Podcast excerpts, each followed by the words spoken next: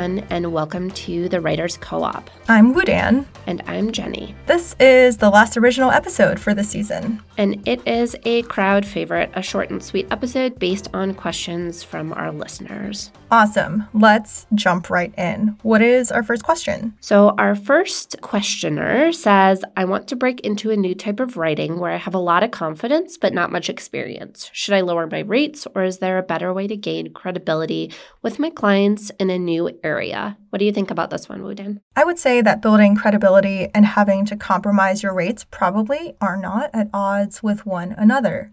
Skills are also transferable, so depending on what type of writing you're going to and from, you might be more well suited for your new service area or beat than you think. This feels like a limiting belief to me, right? The idea that if you're new at something, you have to do it for less pay.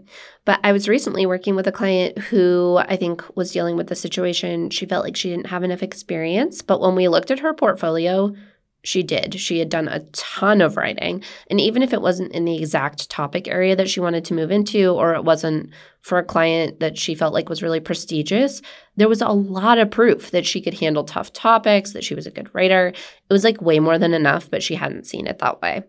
So I would say to this person, it might be helpful to ask someone outside of your bubble, not your best friend or your partner or your family member, but someone who can be pretty objective in the situation to look at your background and help you pick examples of your work that might apply to the situation. I love that you have confidence. So I think part of it is just leaning into that. But your work, I would guess, might stand for itself more firmly than you think. I would say that if I'm trying to break into a new service, I will look at my current client roster and that's a bunch of people who I've worked with for quite a while and already trust me to do quality work and tell them that I basically want to switch lanes. Some of them have been really receptive to it, or they've helped me find clients in their networks who would be a better fit for what I wanted to offer.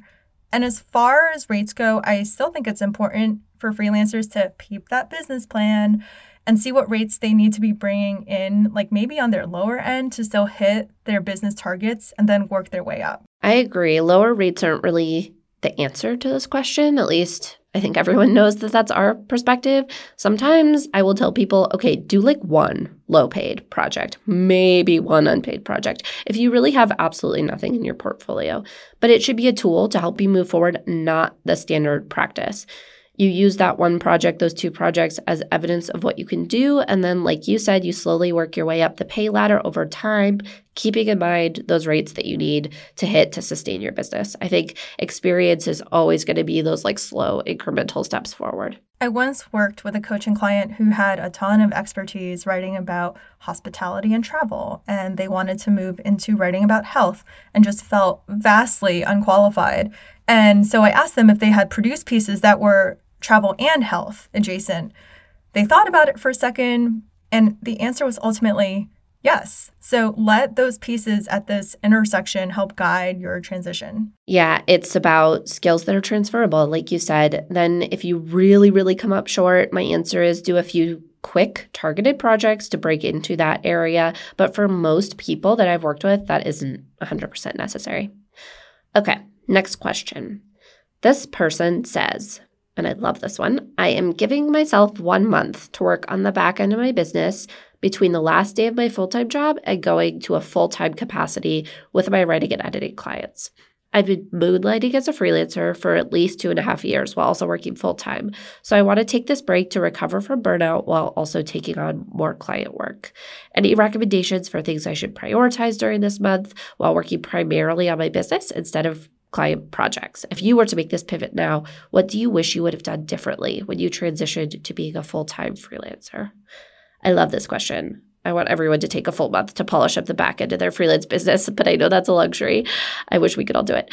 Wudan, how would you use that time? Rest, nap, put away some of that energy during this time, during which you're planning to be very intentional with what you do the caller mentioned burnout, which raises a flag for me because I think burnout or just frustration can come quite frequently once you switch to full time freelancing. So maybe you don't have to quote unquote work a full week. Maybe it's three hours a day, maybe it's an hour or two every day, and the rest of the time is spent on you recharging yourself. Mm, we talked last season a lot about this, about slow periods in your business. I will link to that slow seasons episode in the show notes because you're right, Wudan, it makes sense to rest. It makes sense to embrace the slow times a little bit. Ultimately, you don't need 40 hours a week to business plan. I think it's a lot better to fill up your energy reserves and then use that focus, use that energy for a few smaller sessions to do business stuff. I do think it's so, so smart to be intentional at the outside of business building. I like that you are giving yourself this space between the full time job and freelancing. A list of things I would do practically would be define your values so you know why you are doing this work, why you want to freelance. Otherwise, you're going to, like you said, burn out. Consider how much time you want to take off annually and create a financial plan that includes that. We have a business course to help you through all of this kind of stuff. We do. It is linked in the show notes. I will also say I would suggest gathering testimonials from folks you've worked with in the past. Polish up your website. Have a few people provide feedback on your website too. Maybe create a social media plan if marketing is a part of your business model and you want to be talking publicly about what you're doing. That can involve either scheduling out content or just being intentional about what you're sharing, like knowing what your sort of ethos is online this is boring, but I would also use the time to make sure that your business license is renewed, that your financial systems are bulletproof, and that your expenses are all filed for the upcoming tax year, basically, like getting all your ducks in a row. What else would you add to that list, Wudan? This is a great time to have discovery calls with clients that you've been meaning to reach out to, dreaming of reaching out to. Now is the time when you're not completely bogged down in the day to day of running a business full time. Okay, on to the next question, which is I'd love to hear more about the specifics of how you prepare for extended time off, long hiking trips, or maternity leave, for example. I know you've talked about it in some past episodes, but I'd love to hear more about your experiences, how you set this up with recurring clients, how it felt, what worked well, advice or things you would do differently. We will link to our episode on taking caregiving leave in the show notes since we did talk about that a few months ago. But Jenni, why don't you start? What are your thoughts here? I had to sit with this one for a little bit during scripting because there's the surface level answer here, which I think we have talked about already in that caregiving episode. It's things like taking your clients, you know, having direct conversations with them before you leave, about three months before, telling them what your plan is, making a financial plan, reconnecting with people about four to six weeks before you return. So you come back to, you know, a decent amount of work, seeing if there's a paid leave program that could cover you if you're taking medical or parental leave. But I think the other part of this question, which is the part that gave me pause, is how it felt and what worked well. And that is worth addressing because we haven't really done that yet. So, Wudan, how would you answer that regarding your through hike this summer? How did it feel and what worked? This summer, I took five weeks off to walk Washington on the Pacific Crest Trail. And I was actually pretty impressed by how things worked out with my work and figuring out work while taking an entire five weeks off. It was a sprint to get to the start of that, as I had so many projects that literally wrapped up the day before I took a train down to Oregon. Coming back, though, I kind of knew it would be a transition. I just really was not sure what kind of transition when you're hiking 20 miles a day. Thoughts about work don't really creep in. I was very focused on survival. And so, if we think about my needs, I wasn't worried about self actualizing through my career. Lots of through hikers talk about post trail depression. And so, I didn't know how my mental health would be when I got off trail. So, I just gave myself a few buffer days. In fact, I gave myself a full week or so between getting off trail and going back to work. And I want to make these buffer days off more of a priority even if I'm coming back from a vacation. It just feels so nice to have an extra day or so to do all my laundry, clean the house, get groceries, life things, rather than immediately catapult myself into work. And yes, count these buffer days into your vacation days. But very honestly, I would say going through such an intense and rewarding experience offline made me question how I want to incorporate work into my life generally. I'm still working on finding that ideal balance. What about you, Jenni, with regards to parental leave? Truthfully, I think, you know, this is my second time around taking parental leave while freelancing. It felt more stressful this time. During my first parental leave, both my husband and I got paid state benefits, which made a big difference. This time around, I did, but he didn't. So every week off was kind of like burning a financial hole, which to be frank, we're still kind of building ourselves out of. So as a result, I ended up taking on just one fact checking project, which actually like surprised me and that it was really nice to have something to work on. So, ironically, despite planning really aggressively for this full 16 weeks of no work, I was actually not fully off for 16 weeks. And I actually think it was kind of good for my mental health. It was unexpected. And, you know, it's worth saying like having a child does not make for a restorative 16 weeks. I wasn't sleeping. I had a new baby. I mean, it's a joyful time, but it's also really hard. So, from a learning perspective, taking time away from work is important. And I think that is true even if it doesn't feel good or restful in the most traditional sense. I've had this experience a lot actually. I'll take a two week vacation and I think it takes some time to really get out of work mode so drastically. It's not comfortable, but it's worth it for the perspective it gives you. And I think we do all need these periods of not just being fully focused on work. What did work for me well logistically to answer that part of the question was contacting clients six weeks out. I came back to a full roster of work, which was very stressful, but important for our finances too. So, Wudan, what about the other part of this question? Is there anything you would have done differently when planning leave for your hike? Yeah, I want to talk about having things to come back to because I think that's worth diving into.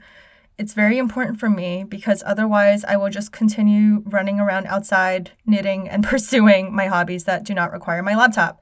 But I also find a deeper purpose with work, for better or worse. So sometimes my setup is to come back to who knows, two to three pretty easy, discrete projects that I don't have my identity wrapped around. Nothing too intense, short content pieces, but anything to rev and lubricate that work engine up again. And I don't want anything insane because I don't want to burn off all that energy that I had just recouped from time off. So I'd say find some work that feels good and go easy on yourself. I like that answer. I think it's been important for me too. You slow roll back into the business with stuff that's easy. It's a really good piece of advice. Yeah, and there's no shame in taking on easy work.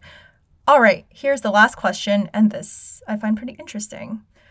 I'm pretty good about tracking my time, both paid project and unpaid business development and administrative time.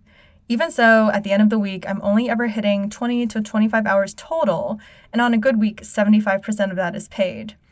I've looked at my time tracker to figure out what's happening here, and other than starting earlier, it looks like my downtime between tasks really seems to add up. I'm not at a plate rate wise where this makes sense. What am I missing here in terms of time management? Jenni, what problems, if any, do you see here? I see no problem.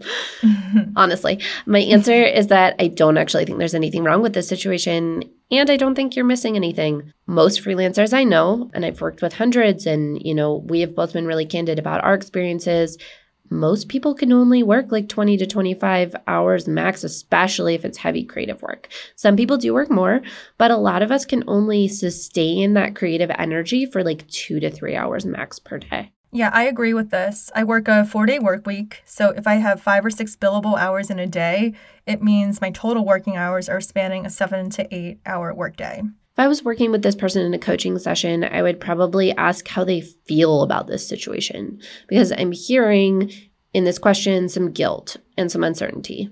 Why?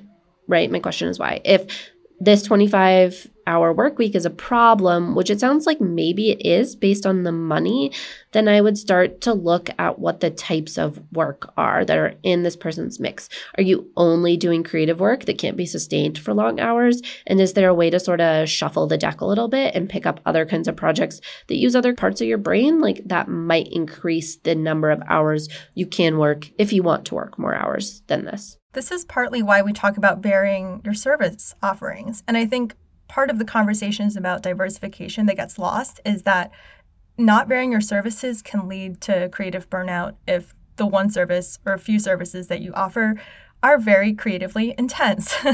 Doing all of one thing can be tough and it often makes you less productive. Ideally, if you need to work 30 hours a week to hit your financial goals, then you might want to vary that kind of work you're doing. Some of it can be easier, some of it can be less creative or require less of an emotional investment. I think it was during season one that we often said the magic is in the mix, and I still stand by that.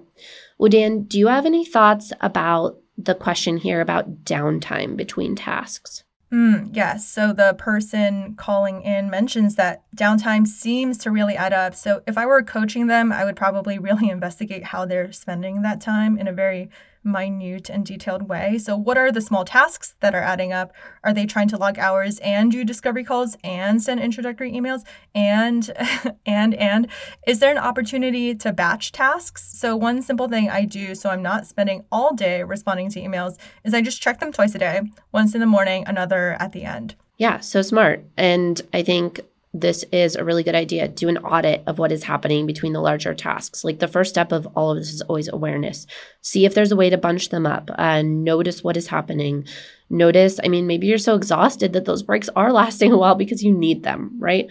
Mostly this question does feel in general like it's about having permission to work the way you want to work you don't have to clock 40 hours each week to be a productive or sustainable freelancer. That's part of the freedom of why we do this. And on that note, that brings us to the end of today's episode. We will run one more throwback episode and then this season will be officially wrapped up. And I do want to say we have a monthly newsletter that dives into the day of the life of freelancers who do so many things. And I think working on that newsletter and editing it has been so fun to see how people structure their work days. And the 40 hour work week is a farce maybe.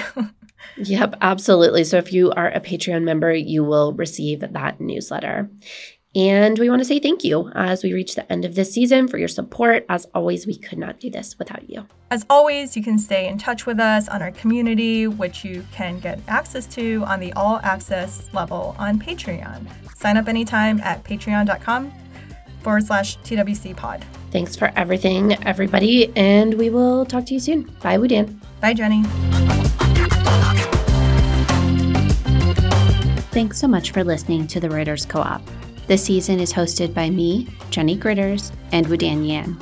It was produced by Jen Monier and edited by Susan Fallett.